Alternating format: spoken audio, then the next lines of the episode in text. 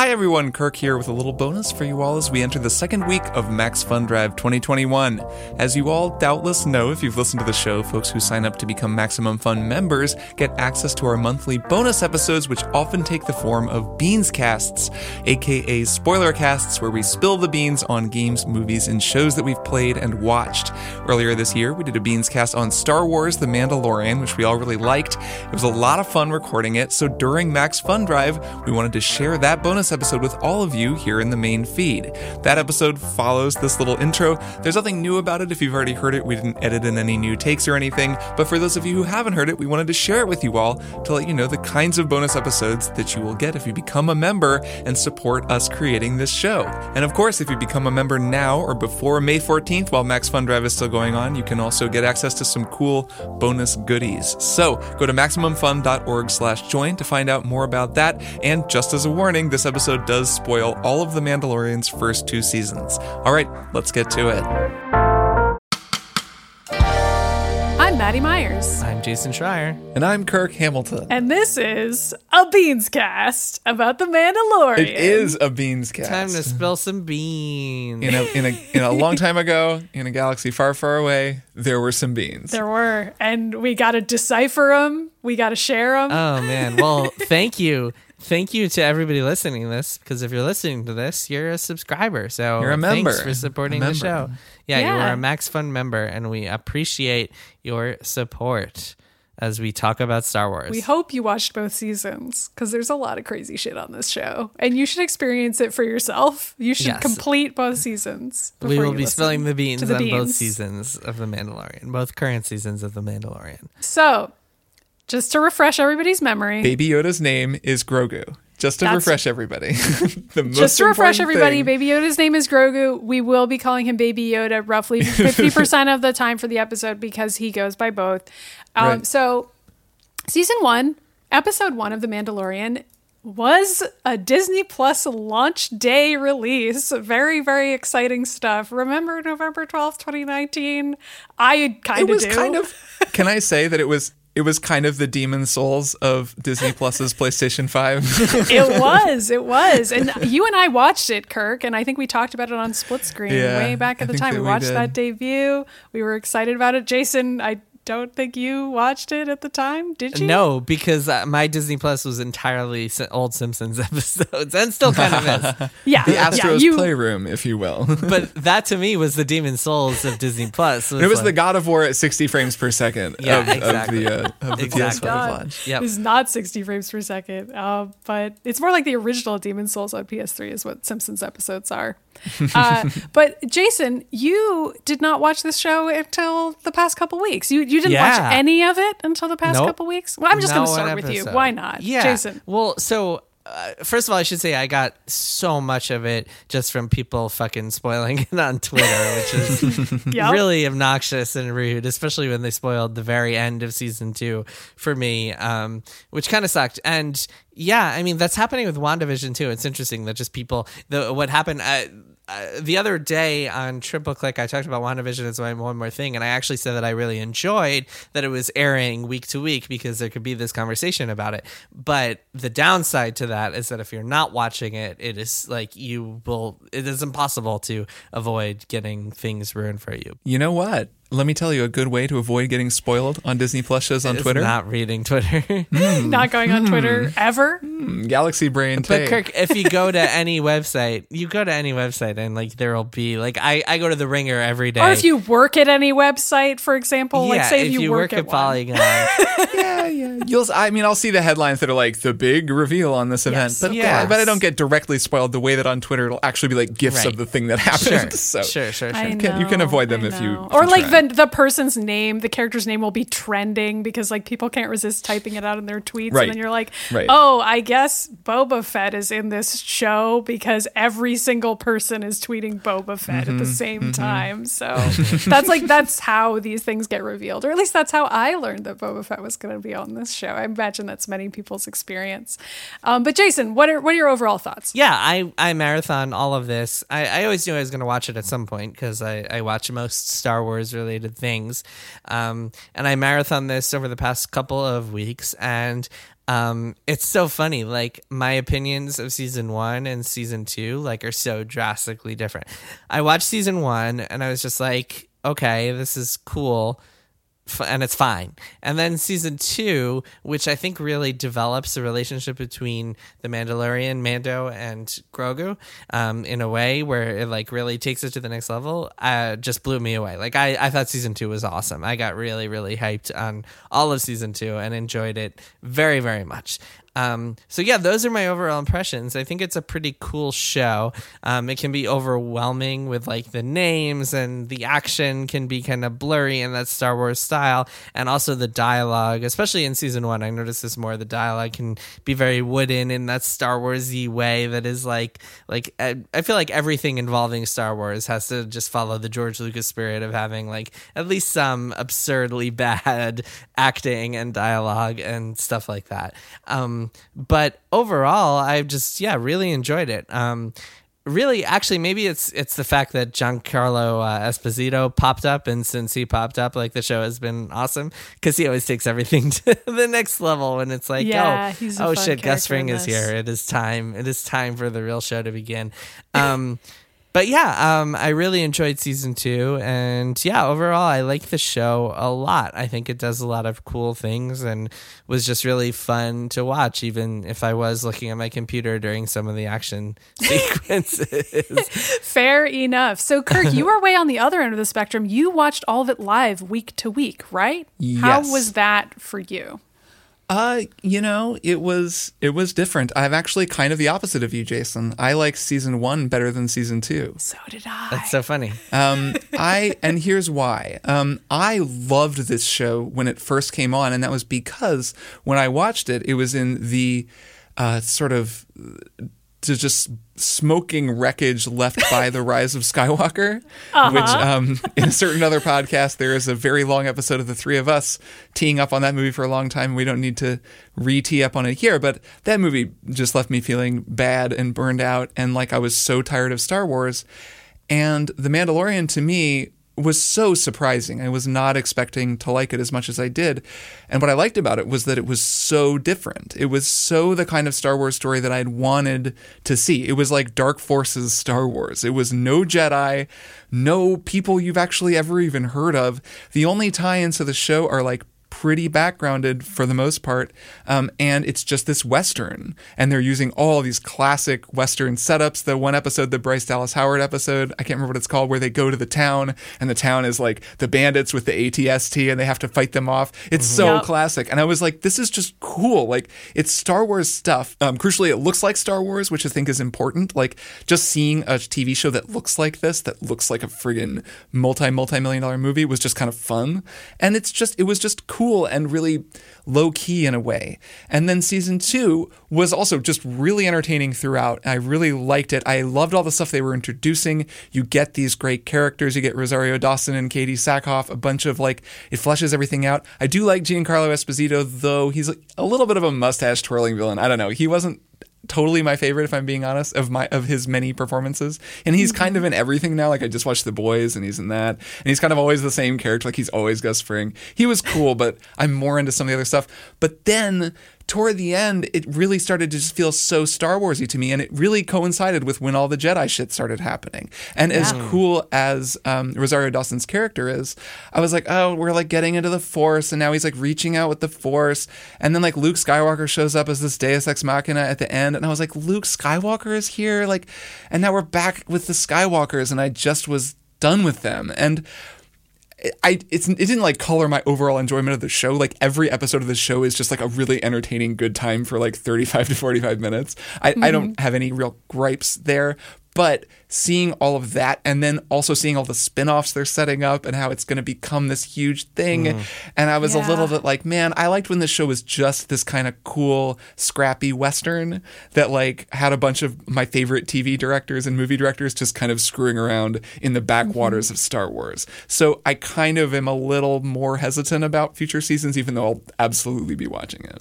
It's so funny. So, Maddy, I'll throw it to you in a second to give your overall thoughts. But, Kirk, I just want to respond to one thing, which is that um, I think my reasons for liking season two so much more than season one are to- the total opposite end of the spectrum from the stuff you were talking about, which is totally valid reasons to not like it. But the reason I like season two so much more is because it feels like it's one overarching story and it's more about the relationship between Mando and Grogu in a way that wasn't really de- was like kind of developed in season one, but like even just like like the season two moment to me that really stood out. Like I'm sure everyone was like, "Oh my god, Luke Skywalker," and yeah, that was cool and all. But the moment to me that was like, "This is the show in a nutshell," was um, Mando taking off his helmet and like having that moment with Grogu, and that to me was like, "That's this is the reason I'm watching the show. This is the reason I love this season." It felt like this season had an overarching story, an overarching character arc and relationship, and like it was building to something. Whereas season one, the Western stuff that you all liked, also felt to me like such a monster of the week type of like,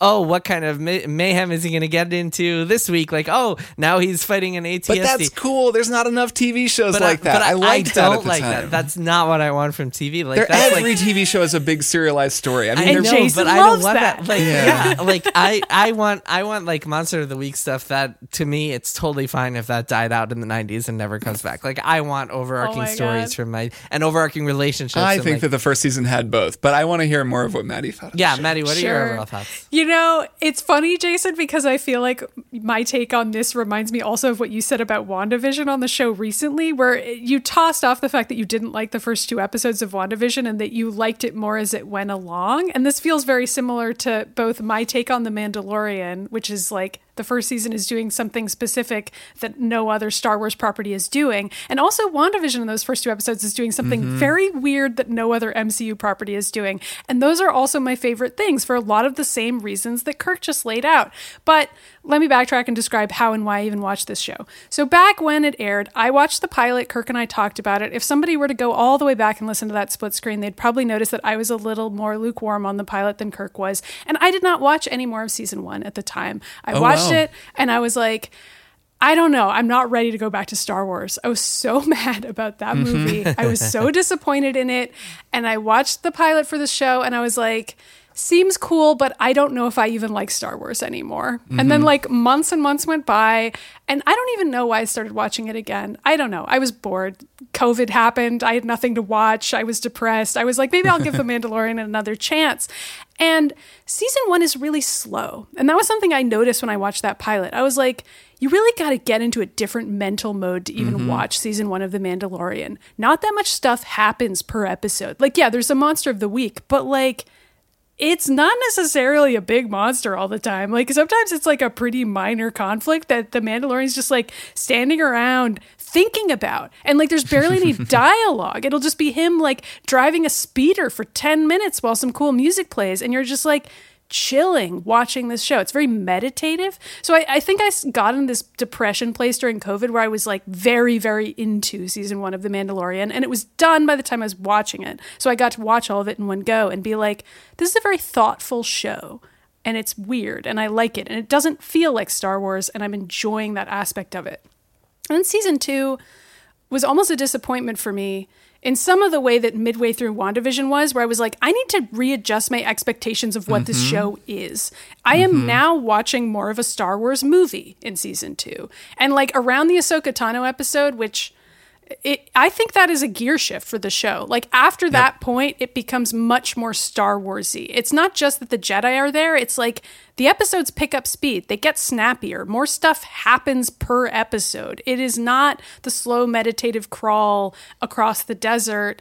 And yeah, you're right, Jason. Like they're building on the relationship between Baby Yoda and the Mandalorian. But I would argue that's happening the whole time, and the payoffs that you're describing in season two are possible because of the subtlety of season one. But yeah, I mean, you're right. Those those payoffs do happen in season two, and they're very emotionally rewarding. And I, I totally agree with you. Those are the strongest parts of season two for me. But it's also just true that season two feels more shiny and Star Warsy and peppy mm. and quippy and action focused in a way that the first season wasn't. You know what I mean? Kirk, you look like you have thoughts. there's a well there's like a transformation that happens that the show earns and i think that's very true what you said about how all of the character stuff that happens in season two and there's some great stuff i mean the scene where he takes his helmet off in the imperial um, Mm-hmm. Yeah. mess hall is just like really fantastic and you've learned he's doing it all for grogu he's doing it all for the baby yods and For like the greatest puppet that's ever been designed by yeah, anyone. and like and that's really nice and it does work because they set it up in season one the part of the transformation i guess that bums me out is the inevitability of it and wandavision is a really great parallel because wandavision starts as this completely weird thing mm-hmm. that is very specific and not like anything else and even while sharing i think jason some of your feeling like i was definitely rolling my eyes some at the sitcominess while knowing this isn't going to be the show. Like I knew mm-hmm. that there was this inevitable thing that's going to happen at some point. We're going to go outside of the TV, not to like turn this into a WandaVision Beans cast, but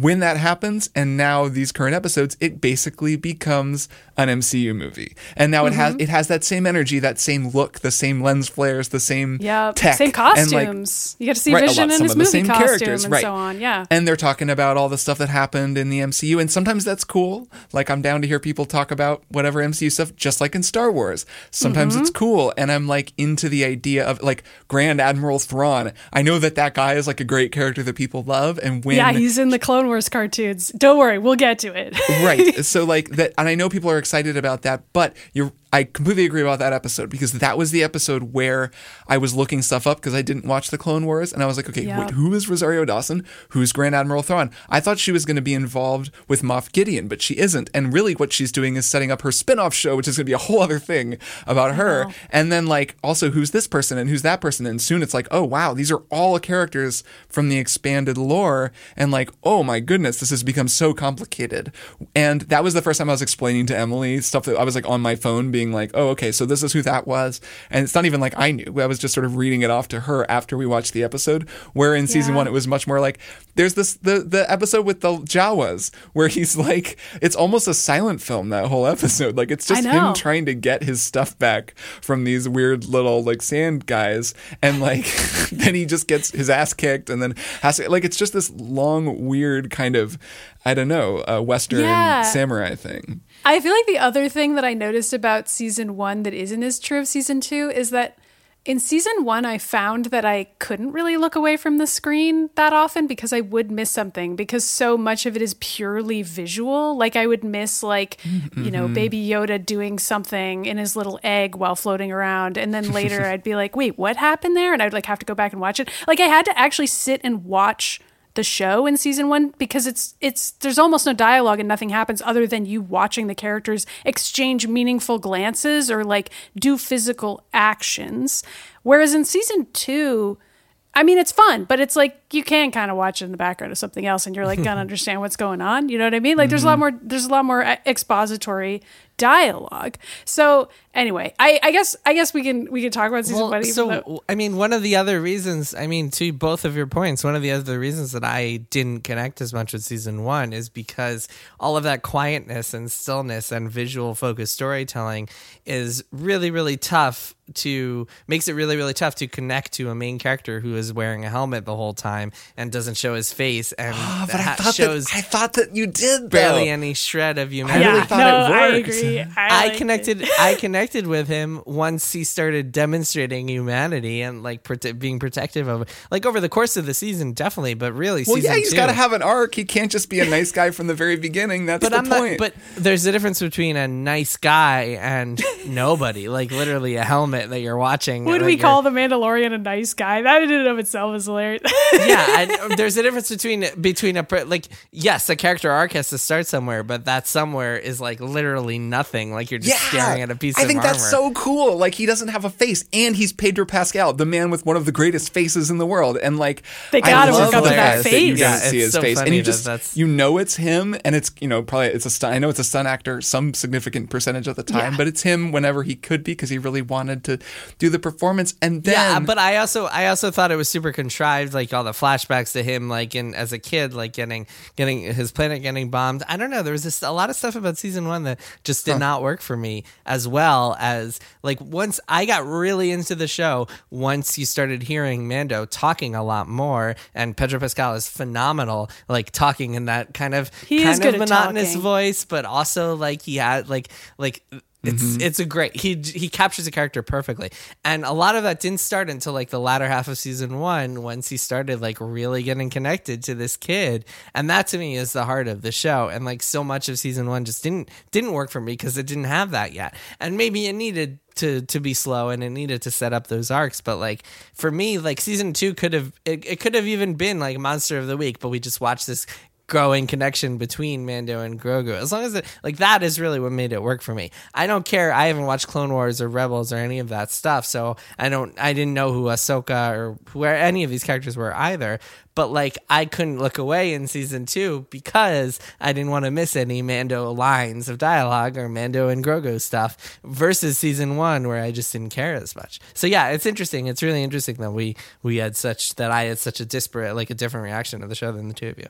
You know, Yeah. one thing I think that this show is a testament to is the incredible costume design from the original Star Wars movies because Oh, yeah. whoever designed that helmet, the Boba Fett helmet, bing, feature Kirk here, just to tell you who designed that armor. It was uh, Star Wars art director Joe Johnston, who worked with a concept artist named Ralph McQuarrie to design the original Boba Fett armor for uh, the original Star Wars trilogy. The story's pretty cool. I'll add a link to the show notes. Um, they were actually initially asked by George Lucas to design a sort of super uh, stormtrooper, and the idea was they were making this elite stormtrooper armor. But then when they came up with the design, they thought the design was cool, but it would have been too expensive to make a whole bunch of that armor, so they scrapped the idea, and then later came back around to it when they were designing armor for Boba Fett. So Joe Johnston, credit to you, man. Your your art, your this design for this armor has carried on for so many decades, and uh, and it really is pretty amazing looking armor. Okay, back to the show.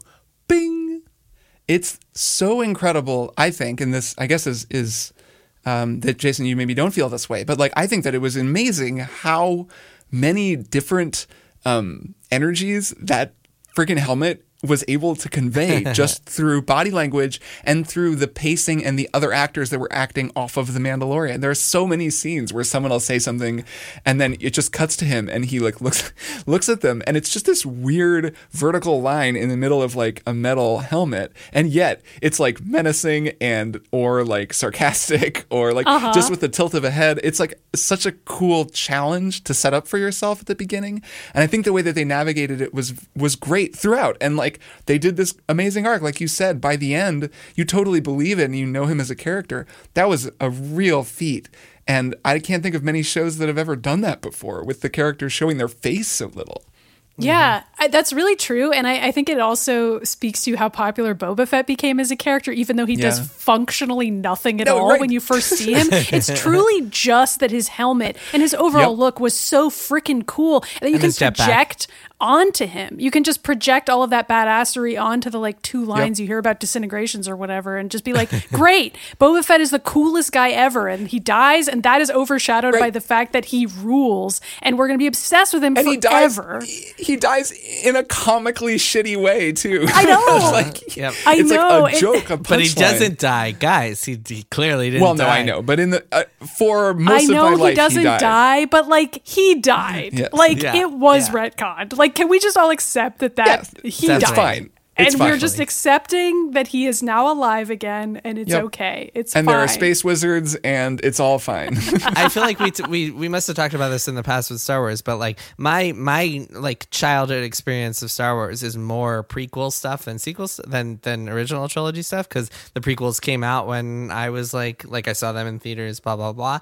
Um, so I remember Boba as being like Jango's son, and I remember Jango as being like the father of all the clones. Um, a lot more like that. That to me is a lot more. I don't know. I guess integrated into the lore than just Boba Fett as some random ass mercenary who has two lines and serves Jabba the Hutt. Um, so so like the Jango stuff is kind of like so so I I, I see a lot more importance in that that family um, as a result Yeah. of that. I'm very impressed by past you because even though we are the same age roughly, and I also watched the prequels, I feel as though I retained none of them at the time, and I did not put together who the clones were or why any of those movies mattered at all They're until I watched until I watched the Clone Wars cartoons, which are essen- essentially like an extensive fix-it fiction by Dave Filoni, who also worked on this show, attempting to take the original prequel movies and fix them just in a series of elaborate seasons where he's like, okay, Anakin didn't have a character arc. I'm going to write one. I'm going to create a Padawan for him named Ahsoka Tano. And t- by training her and bouncing off of her personality, I'm going to create a character for Anakin Skywalker that never previously existed so that it is sad when he becomes Darth Vader and betrays everyone. Because, like, without that arc, you don't give a shit about those characters. And if you are a person listening to this show and you've never watched the Clone Wars cartoons, first of all, I don't blame you. A lot of them are really dumb. But also, if you have seen them, you will finally like Anakin for one. And mm. also, you'll know who Ahsoka is. And she's the coolest. And it is really cool that she's on this show. I, even though she's in a season that I have kind of mixed feelings about, I'm also like, I feel as though I'm finally being rewarded for watching a whole bunch of a children's cartoon that is fine, but has some really, really awesome moments. And it's also like a reward for Dave Filoni for like coming up with a cool character arc on this show that only children watched and a couple of weird adults like me. That he's like, okay, um, finally, my time is now. I'm going to come in and help Jon Favreau write this live action Lucasfilm project for Disney Plus and like put in my cool Mary Sue, and I say that in a loving way about Ahsoka Tano, double lightsaber wielding badass Jedi defector, and put her into this show, and, And give people her a will realize spin-off, how give her her cool show. she is. Finally, And Like, she's a Twi'lek, which is like a corrective for how Twi'leks have been treated of on the course, series. yeah, yeah, it's, Twilight. Maddy, the reason that uh, the prequel stuff has stuck with me, um, I guess two reasons. One is that I saw them in theaters with like like large groups of friends, so I have fond memories of like going to the midnight releases and and all those like the theater cheering. After the movie, discussing trade embargoes with all of them. Yeah, trade embargoes. Yeah, Yeah. was awesome. No, I remember the theater going crazy when Yoda took out his lightsaber and fought Count Dooku. I mean, I did too. Eh, What about when they were discussing Senate bylaws for like 10 Yes. minutes? Oh yeah, that was the, that was great as well. Democracy dies, everybody laughs. Also, I have the Legos. I have the Lego sets from uh, the Star Wars prequels, and that that's where that stuck really with solidified the clones. As always, it's the merchandise. But I actually thought, and I was so confused for many, many years because I assumed that all of the stormtroopers were then clones. And then there was some convoluted nonsense about how no, they were humans because they were all set, blah, blah, blah, blah. But but yeah, I, I thought I actually thought that was one of the coolest parts of the prequels that like all these stormtroopers we had watched in the original films turned out to be clones of Boba Fett's dad. And then that didn't even turn out to be true. So yeah, there's some some some real nonsense. Yeah, it also like barely makes sense even if you think about it. Like, is Mm-hmm. that actually cool? Like what you just said. if you think about that, is that cool or Maybe is it actually really I, dumb? I was talking about me as a kid. I thought I was Oh, as yeah, a kid. I thought it was cool. if you're 11 years old, it is cool for every single character to turn out to be Boba Fett. Kind of. That is kind of cool. Exactly. Well, that's what George Lucas thought when when uh. Lucasfilm was working on LucasArts was working on Star Wars thirteen thirteen, and at E like just before E three twenty twelve, George Lucas comes in and is like, "Hey, everybody, uh, the character is Boba Fett now," and they're like, "What?" Every single stormtrooper is Boba Fett. All of them. They're all Yes, kind of exactly. that guy. Everyone loves Exactly. Boba Fett. That armor, I'm, I'm telling you. Um, so Dave Filoni also Yeah. worked on Avatar: The Last Airbender. As it Yes. happens, he was a director on multiple episodes of the first season of that show. Which so this guy is like got real cred, and I am really impressed by him. He was someone who I wasn't aware of until I watched this show, and then I started looking up the directors of various episodes because I know Favreau, of course, he's like become he's like the the AAA whisperer of non-video game properties. You know what I mean? Like Marvel and now now Star Wars. He's very good at making this He's kind of come stuff. a long way since Swingers. that's pretty good. I mean, uh, Swingers was great too. He's kind of always just been pretty good. He was on. He's on uh, one of the worst episodes of The Sopranos called D Girl, uh, Oh, where he's shooting a movie, and Christopher uh, comes and meets him and threatens him, and it's a whole thing. Like he plays a director on the show. That's he plays funny. John. Fa- he plays himself. He plays Oh, himself. oh, Right. oh! I see. That's fun. And so Christopher meets with him, and like he's talking about doing a mom movie, and then he steals Christopher's idea, and Christopher like brings a gun to a meeting with him. It's a whole weird, Mm-hmm. weird thing. That's kind of when that show is. eh, Well, anyways, We'll talk about The Sopranos some other time. So Filoni rules. Future Beans cast. Um, and also, so season one, also um, Rick Famuyiwa, who was the writer and director of that movie Dope. Have either of you seen this movie? No. he rules. And so there's kind of all of these people. Bryce Dallas Howard, of course, people know from like the Jurassic World movies, but also as a director. Yes. And um and then Taika Waititi, who who directed Thor Ragnarok and What We Do in the Shadows and many other things. Um th- it's really cool that there are all of these like every episode basically. Season 2 has Robert Rodriguez directing that one episode. Um Peyton Reed who made the Ant-Man uh two Ant-Man movies. They've got a bunch of really great talent on this. And that's something that this i guess underlines the way that disney can bring that kind of talent to bear on a show like this. This just doesn't quite feel like any other tv show to me um, because both the budget the technology that they're using i don't know if you've ever watched have either of you watched these nvidia videos that are like about have, the yeah. technology that they use Yeah. they have this like rear projection screen technology where they're rendering in real time the backdrops with like sets that they've built that are not exactly on green screens. They're like on screens that are actually showing the background of whatever planet they're on that then hmm. moves and changes focus with the cameras and lines up. It's this wild technology. And when you watch the videos of it, it's like, oh, so that's how they're able to make this show kind of so quickly and mm-hmm. probably for cheaper than it would be, though it's still really expensive. Anyways, all the talent, all the technology, all the productions of it, the way that it has this like considered artistic viewpoint, and someone like Jon Favreau running the show, who's like at the helm of some of the most successful things anywhere in the world. Like it just, it's the whole thing is operating on this huge level that.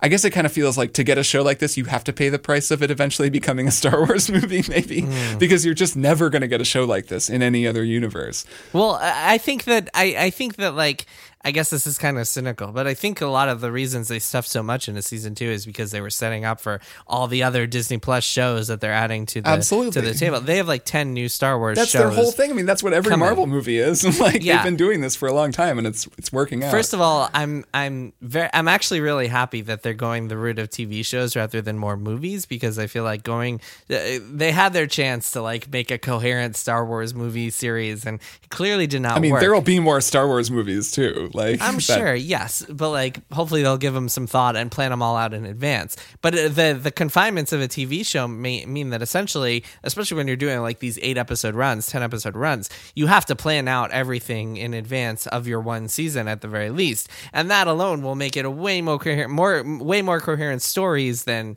the Skywalker, the new Skywalker trilogy, right?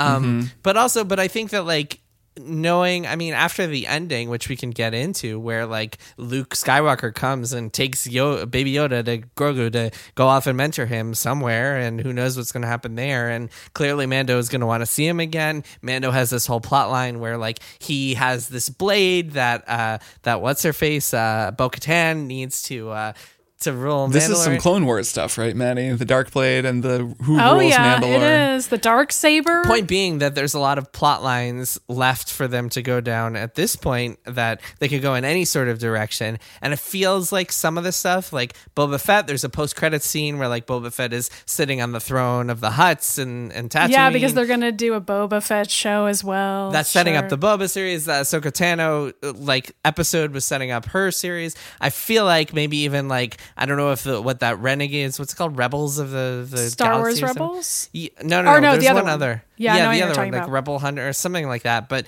Bing. Future Kirk here again. Uh, the show that Jason is talking about is called Star Wars Rangers of the New Republic, and it's one of a whole bunch of Star Wars shows that are announced. Some of these I didn't even know about. The Bad Batch, and Andor, Star Wars Visions, a Lando show, The Acolyte, a droid story. There's a lot of Star Wars shows coming. But, anyways, the one that Jason is talking about is called Rangers of the New Republic.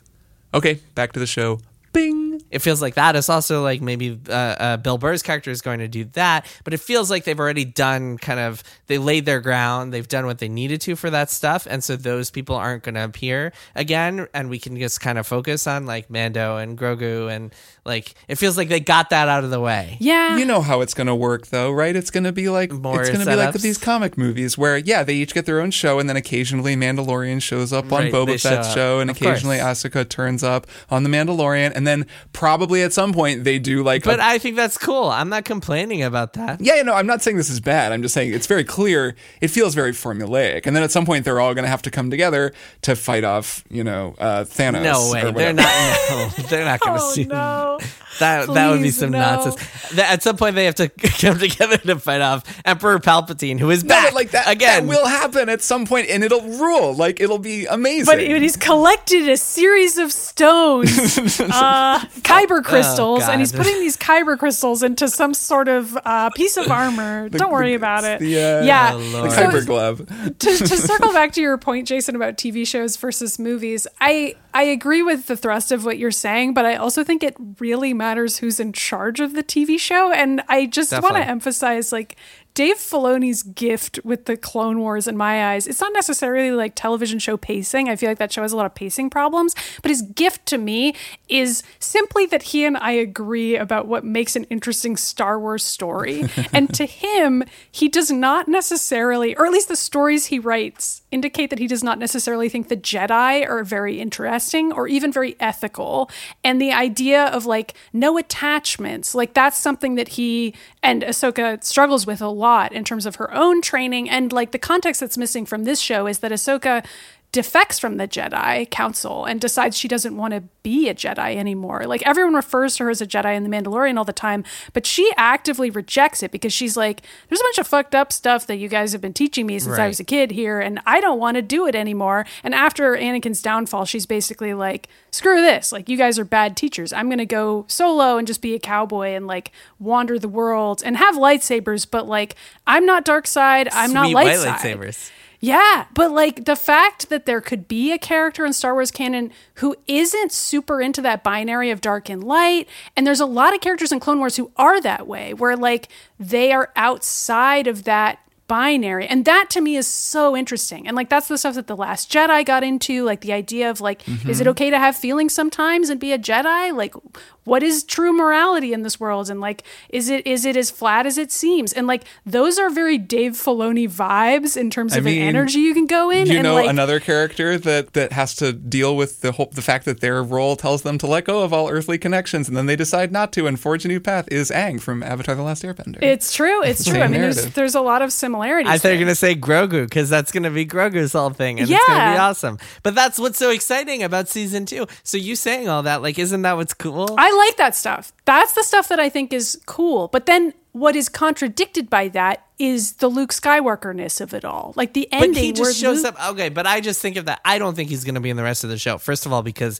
it's probably so impractical to have all that CGI shit like for an entire show. and have Mark Hamill come in all the Yeah, time. You know he loved it though. Like yeah, right. I- He's not doing anything. I mean, but that that felt so earned to me because it makes sense. Like Grogu is calling out. It makes sense that from the beginning, it makes sense. We knew from the beginning he was this creature that had the Force, like is clearly related to Yoda and Yoda's family in some way. Which, by the way, total tangent, but it reminds me of there's actually a Yoda creature in Star Wars Knights of the Old Republic, the old game, and so like you get to see the earliest earliest iterations of that species, which is hilarious. But yeah, clearly it's been setting up as like this kid has the Force, like if he has the force, someone needs to train him in some way or another, whether it's his family or another Jedi. Clearly, they went with the Jedi route, but like, who else is going to be around to come and answer that call? Like, there aren't a lot of Jedi left. It all made sense to me, and it also feels like a really good, like, coming full circle with like him wind up winding up being the master for this creature that looks exactly like his previous master. I think it all is very earned and cool. I also think it's not going to be a huge part of the future of this show. Like I don't see Luke Skywalker coming in and playing a major role in the cast next season. I could see something where it's like Grogu escapes or Grogu is kidnapped or like some some way of breaking them apart. Or like decides he doesn't want to be a Or- Jedi. yeah, that's most likely. I think that that is true. I don't think Luke Skywalker is going to be a main character. I think that the thing, the specific thing, it's that it was Luke Skywalker himself. It's the fact that there's this gravitational pull that the Skywalkers have over Star Wars, and it's the feeling of like never being able to get away from it because the big like full circle thing at the end of season one was partly just that all of the people that the Mandalorian met over the course of the season came together for this final showdown. But really, it was that he repaired this droid from the very first episode that he killed. And then the droid, who you came to love, voiced by Taika Waititi, became this like wonderful sort of battle mom figure, like holding the baby and killing stormtroopers, and then sacrificed itself to save them all. And that was this like great full circle for an arc that they set up at the very beginning of the season that was self-contained to the Mandalorian. And I thought that mm-hmm. was great. Like that episode was so much fun, and I loved the way that they paid that off. And it was like, oh, this is so cool, and it's its own little self-contained thing. And there is a big difference between that and having the payoff be, and now here comes Luke Skywalker, the same guy from that same bloodline that's been like coursing through this series to just show up, and he's going to be the big thing at the end of the episode. But from the beginning, this always had to happen because you had a baby friggin' Yoda who was like set like super high in the force. no, but it didn't have to happen. What if the Jedi didn't come, and then you know the Mandalorian just had to figure it out? Like that would have been a cool twist. Then then this kid might get all fucked up. Like I I I think that like as a storyteller, you have to explore this. Like this will be fundamental to the, to the tension between like that drives the show. The Grogu and Mando relationship next season is like now he has this option of like going where he's supposed to be, and like is he gonna answer the call? Is he gonna break away? Like there's gonna be a lot of interesting. Yeah, I'm not saying there. it doesn't work narratively. It's just the feeling of like, oh, it's Luke Skywalker. Here we go. Yeah, I get no, I totally get you. I just feel like it's earned and it's not like he just popped in because we wanted to see Luke Skywalker. I mean, it kind of felt like they thought people wanted to see Luke Skywalker. the Boba stuff feels a lot more contrived to me than the Luke stuff. The Luke stuff feels very earned and the Boba stuff doesn't. It's funny, it doesn't to me because Boba Fett is also such a key figure in the Clone Wars cartoon. So I feel like I like he's a little baby on those cartoons timeline wise, but like little baby Boba Fett is on that show. So I feel like I know that guy and I like understand his journey in a more concrete way. And like the idea of him showing up again makes sense to me. But Luke, I'm like, that guy's from the movies. What's he doing here? This is a sh- this is a TV show. Only TV show cameos in my TV show, please. That is the only thing that is Yeah, it's a little the feeling like when they go to Tatooine in season one, which was the one season one episode that I didn't care for. That Han Solo wannabe guy who winds up betraying him, and they're Yeah. like in the in the whatever the bar in Tatooine, and I was like, this is too like I was like, ah, like I don't I don't need this. So it is, and it's partly my thing. Just uh, like I know it's a personal thing of just feeling kind of burnt out on it. That anytime Yeah. they're like, but we're gonna go. Don't worry, like Star Wars fans, it's still a Star Wars show. Um, Yeah. Like I'm I'm like you don't have to do that. but that that set up Fennec Shand, who is pretty awesome. I've got Yes. She is oh, so Ming Na Wen. cool. Speaking of man, everyone on this show rules. Ming Na Wen rules. Did, every, did either of you watch Agents of Shield? Holy crap! No, but I know she's on there. She rocks ass on that show. like she is really awesome. Um, so there's one point I wanted to bring up, which I also found really compelling that we haven't talked about yet, which is that in season one, we learn all this stuff about the Mandalorian faith and their tribe and how this is the way, and they can't take off their helmets, and they like bring all their best Beskar to the to the uh, forge and make things and all this cool stuff, all this lore that we we never knew before, and it led to a lot of questions um, for Star Wars fans, like why did Boba Fett take off his helmet or Jango Fett take off his helmet, like when they clearly can't take off their helmets, and then in season two, you find out from Bo Katan and some of the other Mandalorians that actually our main character Din Djarin is part of a cult that's like a very different offshoot of the Mandalorians, Yeah. and like is super intense, a bunch of zealots, and like he gradually like stops to, starts to care less about that, partially because he heard that, but mostly because of Grogu, because he's trying to save Grogu. Um, but I find that super compelling, and I hope that is like really explored in future seasons. The tension between that cult of like Mandalorian zealots and their beliefs and their systems versus the the the main population of Mandalorians. yeah, I mean, uh, my my guess is that season three is going to be very Mandalore focused, if only mm-hmm. because Bo Katan clearly is vying for the throne Yes. and doesn't have the dark saber because now.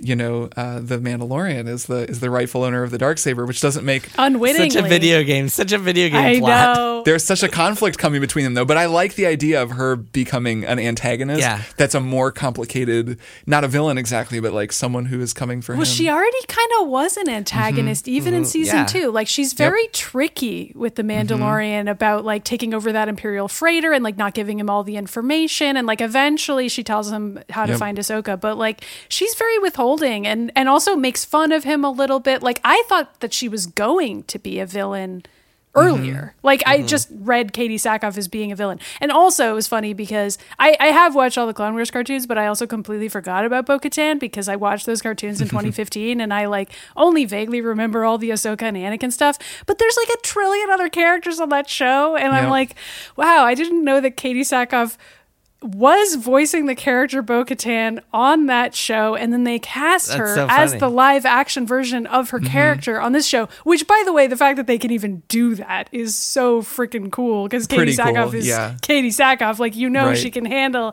an action heroine role and like be fine. And I guess the ages like happen to line up for her because Mm-hmm. she's younger in the Clone Wars cartoons and so on and so forth. But yeah, that was just it made me want to rewatch the stupid Clone Wars. And I'm like, why? I guess I'm a Star Wars fan again now. So the show has done its job. I said I had issues with season two, but I completed watching it. It is as whatever feelings I may feel about Luke Skywalker and being burned out on Star Wars, the first thing I wanted to do was watch a bunch of Star Wars stuff. So they they got me again. I'm gonna watch all these stupid television shows. Wait, I have a question.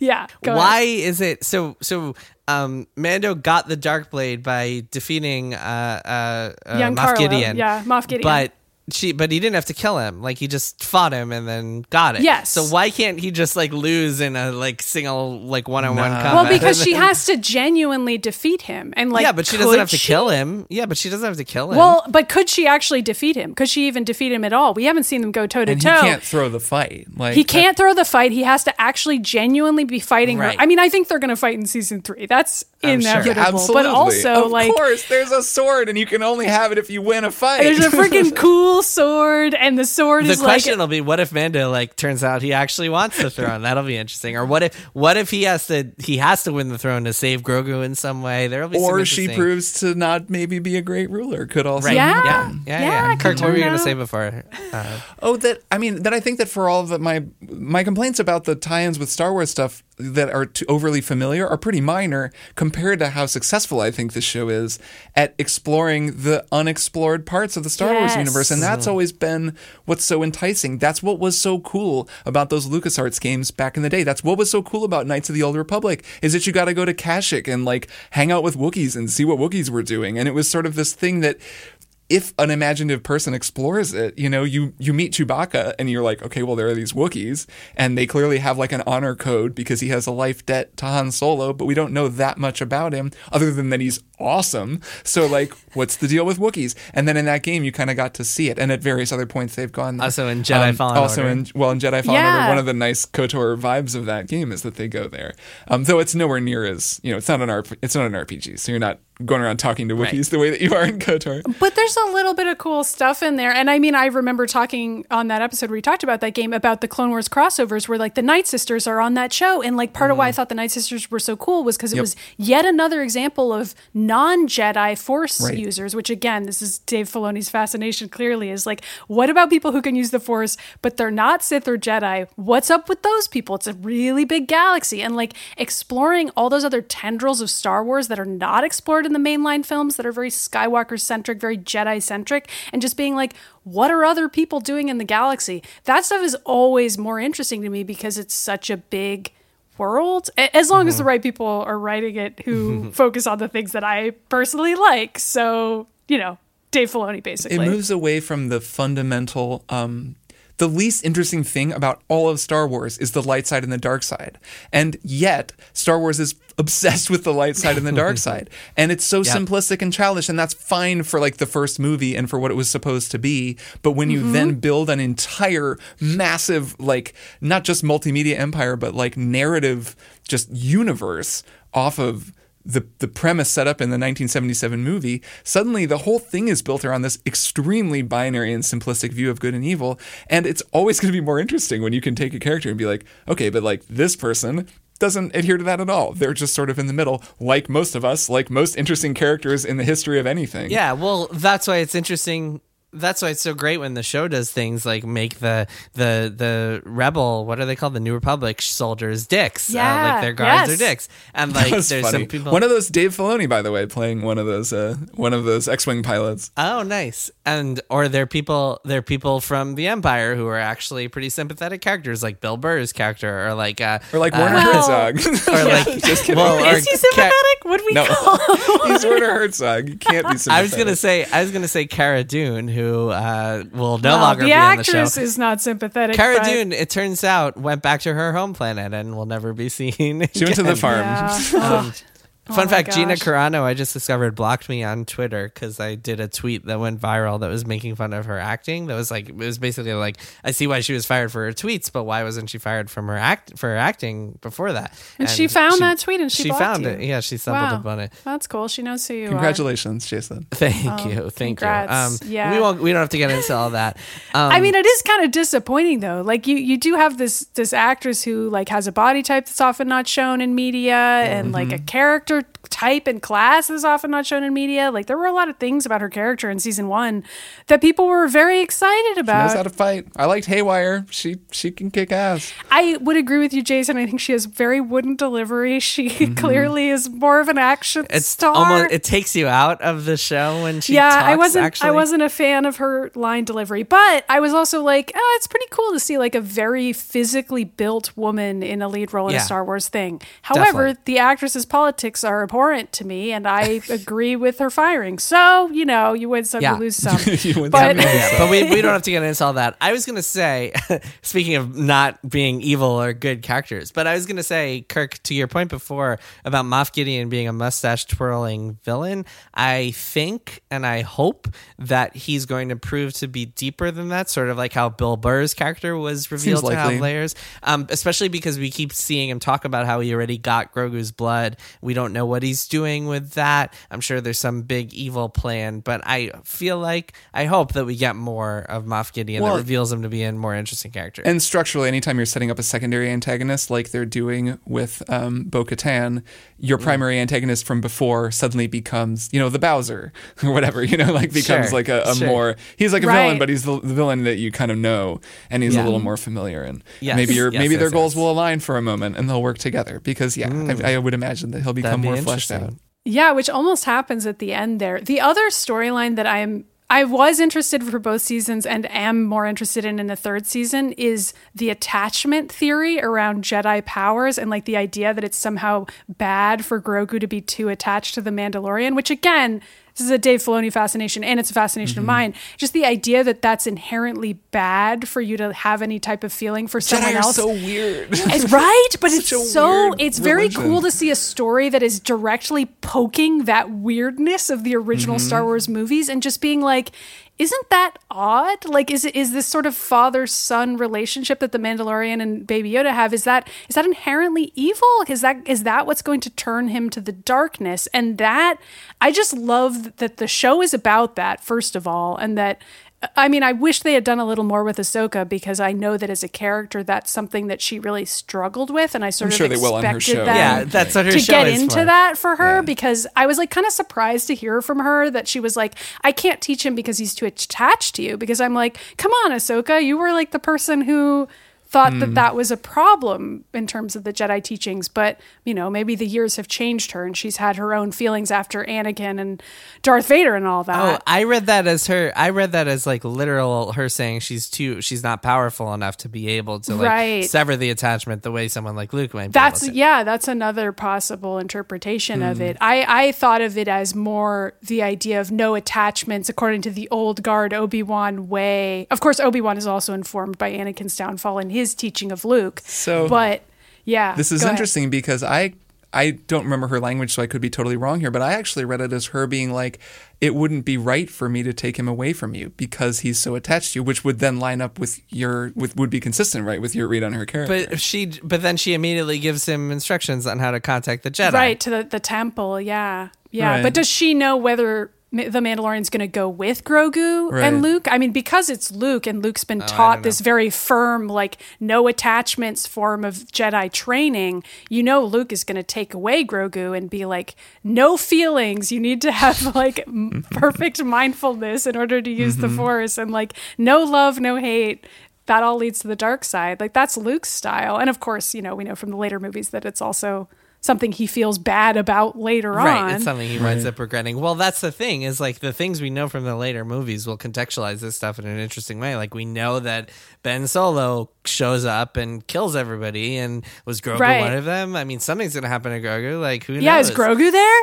Does Ben Solo kill? is Grogu Ben Solo? Grogu is Ben Solo. Could be. Wow. Theory. That's Could the be. perfect theory. does do the Yodas have a, a pattern of development where they become Adam Driver for a second and then they become think- Yoda later? Do you think that there's like there's got to be like uh, some big conspiracy post somewhere like connecting all the dots like Grogu is Ben Solo like a YouTube or like the video with Sith Jar Jar theories or whatever? yeah.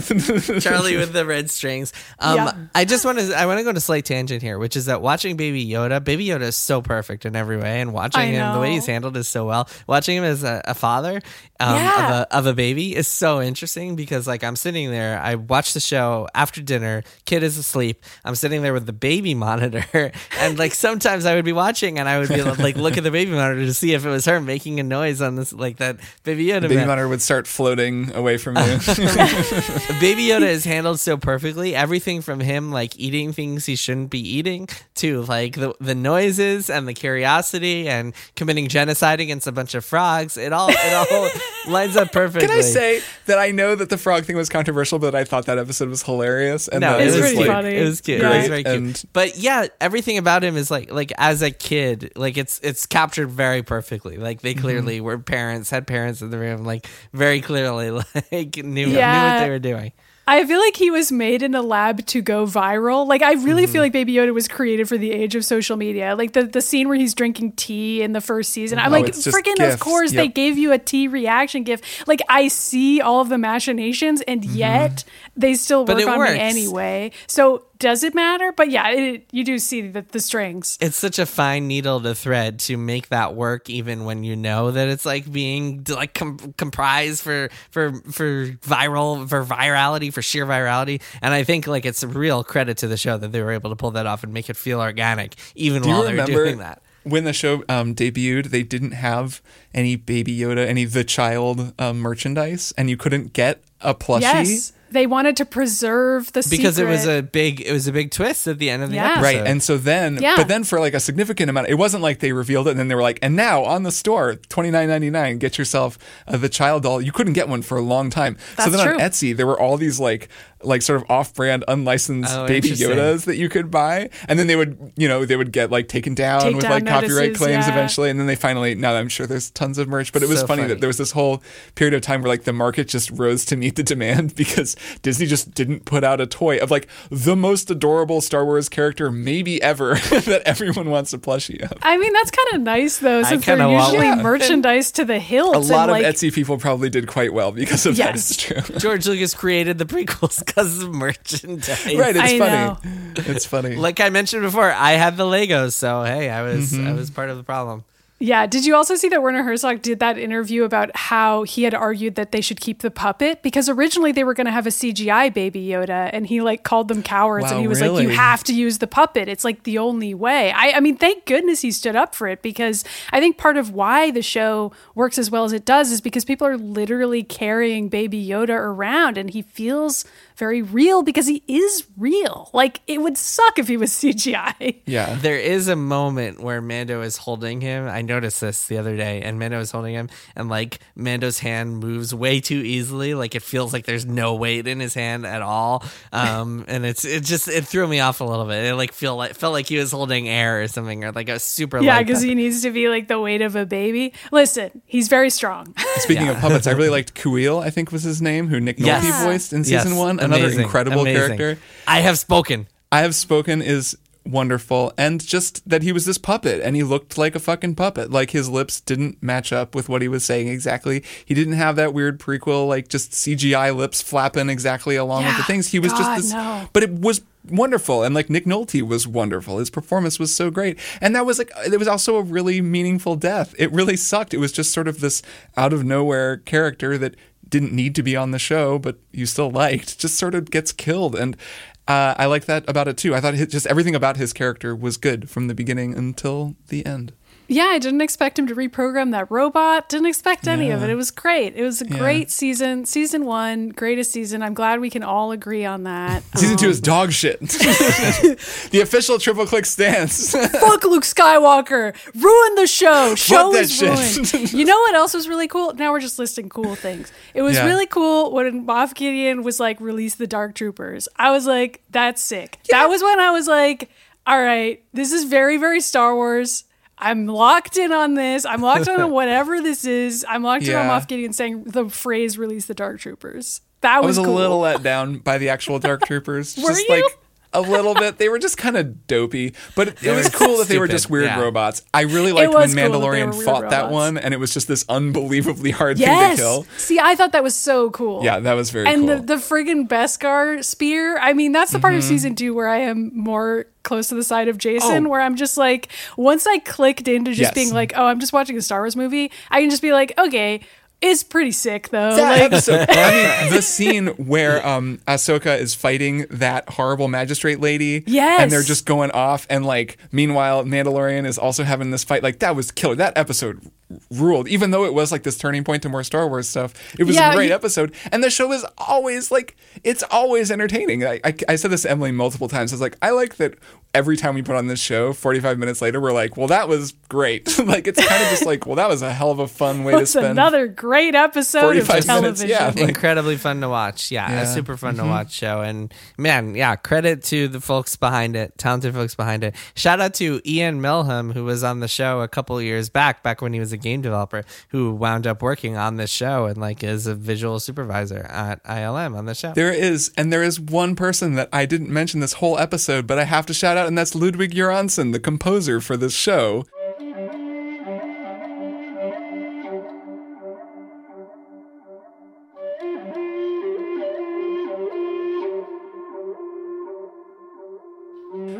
Who the sickest Oh my theme? God. Fantastic music. So yeah. good. Such good music, and also it uses the bass recorder in a better way than most other things. There are a couple other uses of the bass recorder, but that is a bass recorder that whoa whoa whoa whoa. What is a bass? Re- is that like a recorder that's only bass It's notes? a, that is a recorder. Is that what that Yep. is? Because I love that theme. They play it a billion times. I never get tired of it. The It's little so Mando theme. Cool. Yes. Um, that coolest theme every time it comes in. There's some great. There's like a recorder fugue that plays at one point in season two, where it's a bunch of recorders like written in a fugue.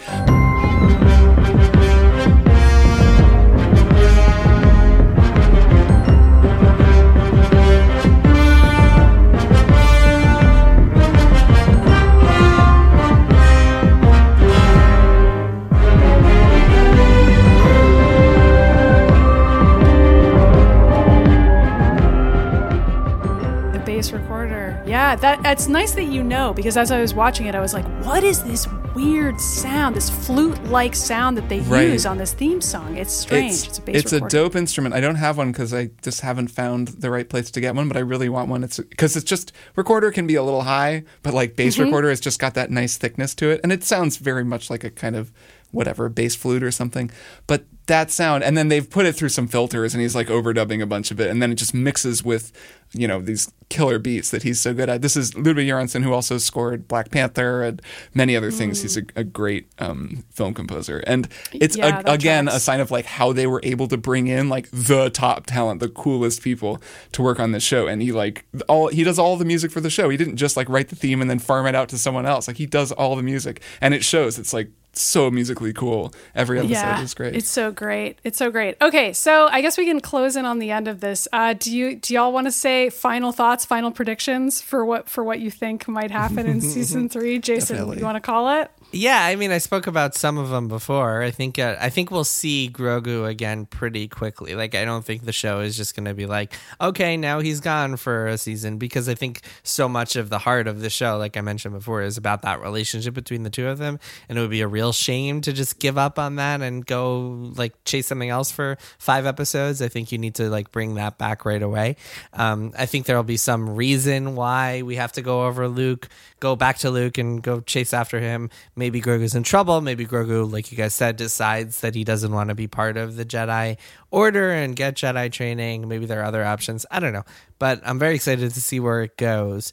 Um, and yeah, I mean, this watching the show has also made me really excited for like the Boba show and the Ahsoka show in a way that I didn't think I would be before. Because, like you guys, I was pretty burned out on Star Wars after Rise of the Skywalker. So yeah, I'm I'm pretty pretty stoked about this whole thing and very very much enjoyed Mandalorian. Was considering watching Clone Wars, but I don't know if I really have the stomach to get through it all. It's a real journey. I don't even know if I would recommend it or not. It's so many episodes, and like I don't That's know. a You can look up some skip lists. I have but- other things to watch. I want to go watch The Expanse next. So that's my mm-hmm. Next big It's a sci-fi good show. show. On Yeah, Greg's right. Five just recommendation. ended. It was great. What about you, Kirk? Um, yeah, I think I agree that I think that the that uh, Baby Yoda will be back very shortly, and that you know Luke isn't going to be a main character or anything. And I think it'll just keep going in these cool directions, which is nice. Just knowing that there's going to be this Ahsoka show, there's also going to be um, the Boba Fett show, and that they can form their own little sub. You know, Star Wars universe on Disney Plus as the TV shows, and then cross over with one another and build toward. I do think at some point there's going to be maybe just on the finale of one of those shows where all those characters come together again for something, and it's going to be really cool. Like it'll just be this great you know, whenever in five years thing that I bet is on a whiteboard somewhere at Disney HQ Oh, God. or at Lucas the HQ. MCU approach. There's Yeah, there's one gotta be. MCU is enough. I don't. This is going to be like Favreau will be the uh, the the Feige of you know of this. I, that's my guess. Well, no, Kathleen Kennedy is the Feige of this. Well, that's true. Well, yeah. true, but I think that the I think that the next season is going to cover uh, Mandalore. I think we're going to go back to Mandalore. We're going to learn more about it, Yeah. and I think that's cool because I was also enticed by learning that there are these different sects of their beliefs, Mm-hmm. and that there's going to be this sort of political struggle between various factions for control. That all sounds neat to me. I'm totally on yeah, board. that sounds super cool. And then it was interesting. The Empire turned it into glass. Someone said at some point. Yeah. So I don't What know. I that assume that doesn't mean literally, but we'll see. It could. It could. I mean, if it's a Mm-hmm. sand planet, there could be some glass there from explosions. There could. It could be a very weird looking planet, which could be very neat to see. Pretty cool. Use that Nvidia tech. This is not a prediction so much as my hope that season three gets back to a little of the weird slowness of season one. I know that'll be sad for you, Jason, but I would like it if this show stayed in the weirder territory of Star Wars and and developed more the outskirts and the characters that we don't see as often. I I'm fine with your Boba Fett's and your Luke's, but like I also enjoy just meeting completely new characters or like new kinds of droids or things we've never seen before and then letting somebody play around in that space and come up with something on the outskirts of Star Wars. So I'm hopeful that season 3 does I'm, that. I'm fine with that as long as No, there's I know, I still know. an overarching like storyline and mystery. Like and as long as. Luke Skywalker shows up at the end, I'm fine with the rest. Sure, sure, because we just need Luke. What, will Leia show up at the end? That would be terrible. that Don't would do really it. that would really seal the deal. Don't do Did it. Did you guys think of this? I'm sure this has been brought up a million times, but it reminded me of like the opposite of Rogue One at the end of Rogue One when Darth Vader comes out and like m- massacres a bunch of people. And- this yeah. is the exact opposite of that. with Leia's Luke. at the end of that one too, though. So no, it's but not of the that, forget forgetting about that part. I'm just talking about the Darth Vader part where he Right. you just see Sure. him like going on a rampage, getting to see Luke doing that. Uh, you know thing. my take on that scene, though, right? I have a whole take on that, which is that yeah, basically, that the first part ruined it. I know. I yeah, know. it would be like that if Luke Skywalker had turned up halfway through right, the just season of, randomly. Yeah, of yeah, yeah. Uh, Mandalorian season two. but this was them recognizing that mistake and remedying yes, it. Possibly, Yeah, possibly. possibly. I don't know. Depends. Anyway, I'm excited for season three. It was fun Yeah. to spill Yeah, the me too. beans. It Uh, was. this has Yeah, been. fun beanscast. Thank you again to everybody who listens to the show and supports the show. And Yeah. therefore gets our bonus episodes. Thanks so much. Yeah. All right, See you all next time. all right, bye. Bye. Triple Click is produced by Jason Schreier, Maddy Myers, and me, Kirk Hamilton. I edit and mix the show and also wrote our theme music. Our show art is by Tom DJ. Some of the games and products we talked about on this episode may have been sent to us for free for review consideration. You can find a link to our ethics policy in the show notes. Triple Click is a proud member of the Maximum Fun Podcast Network, and if you're listening to this bonus episode, it means you're already a member, so thank you. We really appreciate your support. Find us on Twitter at TripleClickPod, send email to tripleclick at MaximumFun.org, and find a link to our Discord in the show notes. Thanks for listening. See you next time.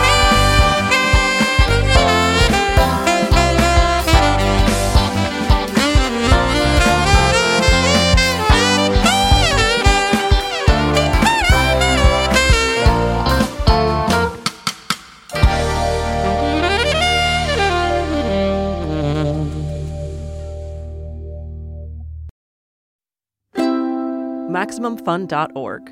comedy and culture. Artist owned, audience supported.